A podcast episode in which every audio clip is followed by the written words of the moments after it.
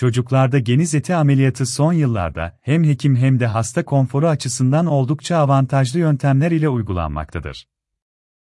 Geniz eti büyümesinin çocuk gelişimi üzerindeki olumsuz etkilerini kontrol altına alma amacı ile bazı hastalarda geniz eti ameliyatı kaçınılmaz olmaktadır. Bu yazımızda geniz eti ameliyatının çocuklarda nasıl uygulandığından bahsedeceğiz. Çocuklarda geniz eti ameliyatı Geniz eti, burun ve boğaz bölgesindeki salkıma benzer yapıdaki dokudur. Söz konusu doku, vücuda giren zararlı bakteri ve virüsleri yakalayarak bağışıklık sisteminin zararlı etkiler ile savaşmasını sağlamaktadır. Ancak bazı çocuklarda geniz etinin kendisi enfeksiyona maruz kalmakta ve bu nedenler büyüyebilmektedir. Aynı zamanda geniz eti genetik faktörler ile de büyük olabilmektedir. Geniz eti büyümesi çocuğunuzun nefes almasını engelliyor, ağzı açık uyumasına ve horlamasına neden oluyor, sürekli geniz eti iltihabına ve konuşma bozukluğuna neden oluyor ise, ameliyatla tedavi seçeneklerini değerlendirmek gerekmektedir. Aynı zamanda ilaç tedavilerinin etkisi görülmüyor ise geniz eti ameliyatının uygulanmasına ihtiyaç duyulabilmektedir. Çocuklarda geniz eti ameliyatı nasıl yapılır?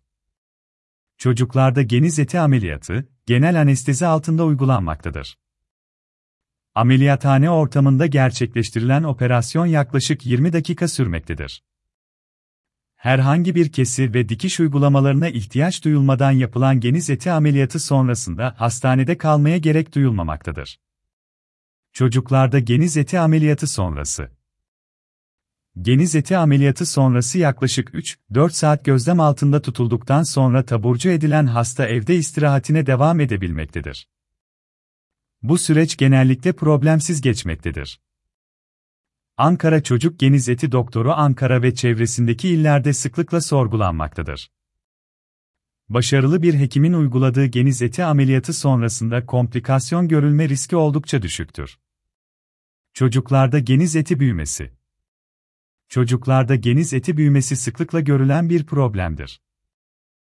Nitelikli tedavi uygulanmaması durumunda sık sık enfeksiyona maruz kalabilmekle beraber yüz ve çene bölgesinde şekil bozuklukları da açığa çıkabilmektedir. Geniz eti büyük olan çocuklar, erken dönemde tedavi edilmezlerse, kulakta sıvı, işitme kaybı, çenede ve yüz şeklinde bozulma, dişlerde çürüme, kilo alamama, büyüme ve gelişmede gerilik izlenebilmektedir. Ankara Çocuk GBB hastalıklarının tedavisi konusunda oldukça başarılı doktorlar hizmet vermektedir. Detaylı bilgilere 0312 284 1920 numaralı telefonu arayarak ulaşabilirsiniz.